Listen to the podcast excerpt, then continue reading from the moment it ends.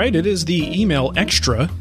We almost didn't do this because uh, Halloween and schedule constraints and all that stuff, but uh, we came up with a good question and we're going to answer it to the best of our Because we love you guys. That's right, because we love you.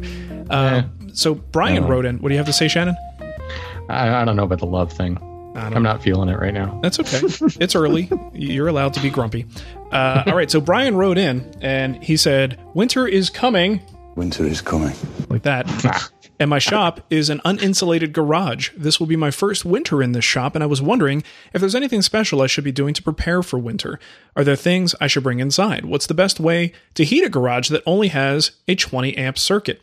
I know it's still about a month and a half away, but uh, I'm trying to plan ahead for a harsh Cleveland winter. Any help is appreciated. Thanks. All right, so couple of issues to talk about. I don't really have major like winter experience like you guys do. I will soon though, in a big way. yeah. So these are things I'm certainly thinking about. Um, but my initial instincts, first of all, let's let's answer the last question first. He wants to know about a heating solution. The thing that concerns me the most is there's no mention of like insulating the space. So no matter what he does with a heating solution, it's going to be incredibly inefficient until he gets some kind of insulation in that garage. So if you guys were in that position, would you insulate first or do a heat solution first? Well, I can tell you what I did do. How about you do that it then? was it was not insulate first because I was an idiot. Um, and I put in I just used space heaters in my shop, and it did it was fine, but it was one of those things where the the heater was good at keeping the thing warm, but like the minute you turned it off, the heat was gone. So I was obviously not being efficient. You know, the thermostat was never kicking off on the heater because Right. it was just sucking right out the practical sieve that was my garage door. Mm-hmm. But as you guys know, I got a new garage door what early spring uh, last year, and this summer I saw what amazing difference it was as far as keeping it cool. Yeah. And so far, you know, it, it was 35 degrees this morning. Um, I have not even turned on the heater in my shop yet. So that's what I should have done was insulate the garage door. It's Yeah. the biggest moving object in your house. It's the biggest hole in your house. Right. And if it's not insulated properly, there's just nothing you can do. So yeah, you can get in, you know, and and like in my shop, it's small enough that I don't need a big heater. So I never really thought about it because it's not like it's it's pulling a huge amount of juice when I turn that space heater on. But now, now that I can see that it will probably never come on, like I'll set the heater on its lowest setting and the thermostat will constantly kick it off. Um, I should have insulated first. Yeah. Okay. Kind of obvious, right? But Yeah. I didn't. Well, that's definitely something to think about before you go to the heating solution. So, um, let's talk about the heating solution. What's what's your situation in your shop concerning heat, Matt? I have a natural gas um, forced air heater thing, Okay. All right. which and works great. That works good for you. Yeah. Um, what I'm thinking about having installed in, in the shop in Colorado is a you know just did a little research on this, and I really like the idea of these low intensity infrared tubes, and they're I mean the installations I've seen they look fairly large. So if you're doing other things on the ceiling like dust collection, you do have to plan for it, and you need to be able to vent it properly. Um, they the ones I'm looking at would be natural gas, and they're very quiet. They don't move any air whatsoever, and they you know infrared heat. It's going to heat the objects in the room first, and then the air gets heated you know sort of secondarily from that. So that is very appealing to me, but I think it's a more costly solution. But in the long run, it might be more efficient. Um, so that's definitely one thing I'm From considering. from like a one time purchase price kind of thing. yes, yeah. Yeah. th- As far as Yeah. like the installation and materials is a little bit pricier than some of these other options. That's a very I hadn't I've never seen that before. What a cool idea.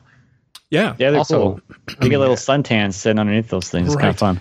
Well, actually, that's what they were saying. Like, what what is the difference between this and the sun? You know, because it's the same theory as the sun. If it's like seventy five degrees out and sunny, it feels a whole lot warmer than if it's seventy five degrees and you have a lot of cloud cover, right? So it's doing that, but without the UV rays that go along with it. Um, Right. So the idea is your table saw is warming up, your floor is warming up, your body is warming up. And then if you have to open the garage doors or something and all the air gets exchanged, then you close the doors again.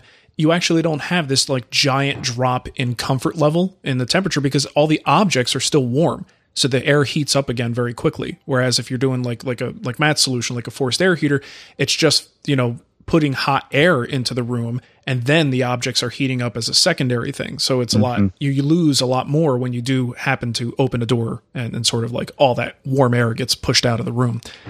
So yeah, it's supposed to be more efficient, but again, a little bit more pricey. Well, and from a from a wood shop perspective, in, in Colorado, this may not be it's not going to be that big of a deal because your humidity's so low. But the thing that gets you is those cast iron surfaces because they're um, what's the what's the word I'm looking for? Albedo, ability to hold heat. I Whatever. Never heard Sure. that word. I don't know. Reflect let's go- light. That's let's go with that. Never mind. Specific heat. Specific heat. I don't know. The, the, the, they heat up quicker and drop their heat just as fast. Yeah. And forgive the lawnmower that's right outside my window right now. um, but th- that's the thing is those cast iron surfaces when it's cold outside they are really really cold and then you start injecting forced air in there and you cause the possible condensation all over those like freezing cold cast iron surfaces Oh, and that's oh, yeah, where yeah, the rust is coming from Okay. so if this is actually heating up those surfaces and you know yeah you're right you exchange all that air and you get the cold air in there again but your cast iron stays nice and warm that Yeah. would actually prevent condensation Now he's asking about the 20 amp circuit. That's going to be difficult. I don't know, Yeah. you know, that the especially if you're going with a fully electric heat source. I don't know that 20 amps is going to be enough. I honestly don't know enough about it to to comment on that with any like I, level of I don't think it would if you're planning on doing anything that requires. Well, it depends on what kind of tools you have, but it probably wouldn't if you're trying to run like a decent sized table saw Yeah. and a heater. right. Right. Well, I, I look at see that's just it. As I'm not running anything else on it. I mean, I've Yeah. got a 20 amp circuit running. I just have a little space heater. I actually just went out and bought a new one two days ago because I, have my other one is like 20 years old and it was making more noise. So basically, I went out and bought a new space heater purely for filming purposes. Right. Needed to be quieter, unlike the lawnmower. And um, I was looking at the amp draw on it, and it's it's really quite low. Um, but if you only have one circuit, it all comes down to startup amperage, right? So Right. start your table saw, get it running, let the amperage drop down, then go over and turn the space heater on. But I don't know. You mean you can get them that draw really low power, um, but it all obviously that affects your heat output as well. Did Yeah, say how we big don't- his garage is? Yeah, so I was gonna say we don't know how big his garage is, Nope. so it could be like two car, and that's even bigger, and then you need even more.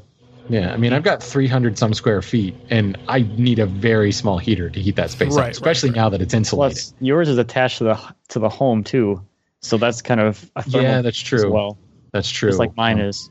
I only have two exterior walls Yeah. on my shop. Um, makes a big difference. And I'm also partially underground. The So windows are at ground level. So with your shop, the, all the heat loss from your home is getting into the shop and heating the shop as a so like a secondary heat source. Yeah, a little bit. All right. So, other parts of his questions, just real quick. Anything to bring inside? I mean, first thing for me is finishes and glue. Like these are things you don't want to be exposed to freezing conditions. Um, that should be kind of obvious. I used to, uh, it, you know, in, in California, it wasn't that bad, but there were times where it would get cold enough that I'd be concerned about finishes and water based things like that. So I actually would just get a cardboard box and bring, you know, whatever I had that, that has a chance of freezing like that and bring it into the laundry room right right alongside the garage. So it's easy to access if I need it. Nicole wasn't super happy about it, but you know, it's better than wasting all of this leftover finish and stuff that I've got in the finishing cabinet. So I would just put them in a box and either bring that down in the basement or bring it into the laundry room, depending on my situation at the time. Um, so do do you guys even do that, or am I overthinking that? I don't because my shop doesn't get below freezing because it's attached to the house. Okay, so it's always at like some base level temperature. Plus, you're in there frequently enough that you're warming it back up, and then Yeah, if to, I leave it without heat, like some days, some weeks I don't get out there for a few days. So Mhm. if it's like negative, you know, twenty or something outside, and like the dead of winter, the coldest I've ever seen it in the shop after not having been heated for a few days is like thirty-four degrees. Okay, not Huh. too bad. Yeah, that's probably probably the same with my shop. I mean, it was like negative 10 for a couple of weeks this past winter. Mhm. And this is even before I put in the new insulated door. And I don't think it really got, I mean, if it got below freezing, it was 31, you know. Yeah, So, but uh, the, the other thing you need to think about is your water stones too. Beyond just finishing glue, Oh, yeah, your Oh, yeah, water yeah. stones, if they freeze, they will crack apart. Um, the water inside those will expand and you will have water stones, mini mini water stones. You have water gravel.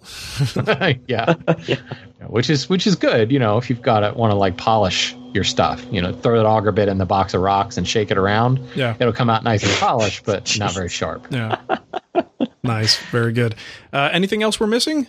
Tool wise, anything that you would, you know, feel the need to bring inside or prep in any particular way? I mean, I think as long as you're using the stuff over the course of the winter, I don't know that you have to go through any crazy lengths. I think if I were leaving it to sit and not using it for like four or five months until the temperatures come back up, I might do some more things to prep my cast iron and things just to kind of, you know, avoid any possibility of rust if there happens to be some condensation and things like that. But uh, if you're using it all the time, I don't know that it's as big of a deal. Yeah. No. Yeah. I think, I mean, when you're talking rust prevention, the best thing you can do is just keep using your tools. Yeah, Wipe your greasy palms all over them. That helps prevent rust. that's right. A rolling hand plane gathers no rust. Is that isn't that what they say? Something like that. They do now. Oh, there it is. You're saying Coining a new phrase for you. All right, so uh, I think that's really about it. Um, thanks for that question. That that was a good one. It's definitely something that I'm going to have to think about a lot more. Maybe next year I'll have a, a whole lot more advice for you. you probably will. I'm sure I will. Uh, Wear but- layers. Yeah, that's it. Exactly. Layers. I read that. What I read a list of what like all things that all Coloradans is that how you refer to them, Shannon? Coloradans. Yep. Yep. Things that all Coloradans know and do, so I don't look like an outsider when I go there. And layering is one of those things. That's a big one. And eating that green is chilies intense, man. is another thing. So that's Oh, man. now I'm homesick. let's see how that goes. I'm not sure I'm going to buy into that one. Uh, all right, well that's about it. So thank you everybody for supporting us at the the four dollar or higher Patreon level. We like doing these extra questions, and uh, I think that's about it for the show. And we will catch you next time. Happy Goodbye. Halloween, peoples. Oops, hold on. My timing on playing these files is not very uh, very good. I am no Fred hold on. Norris. Let's put Got it to that hit way. record. Winter is coming. There you go.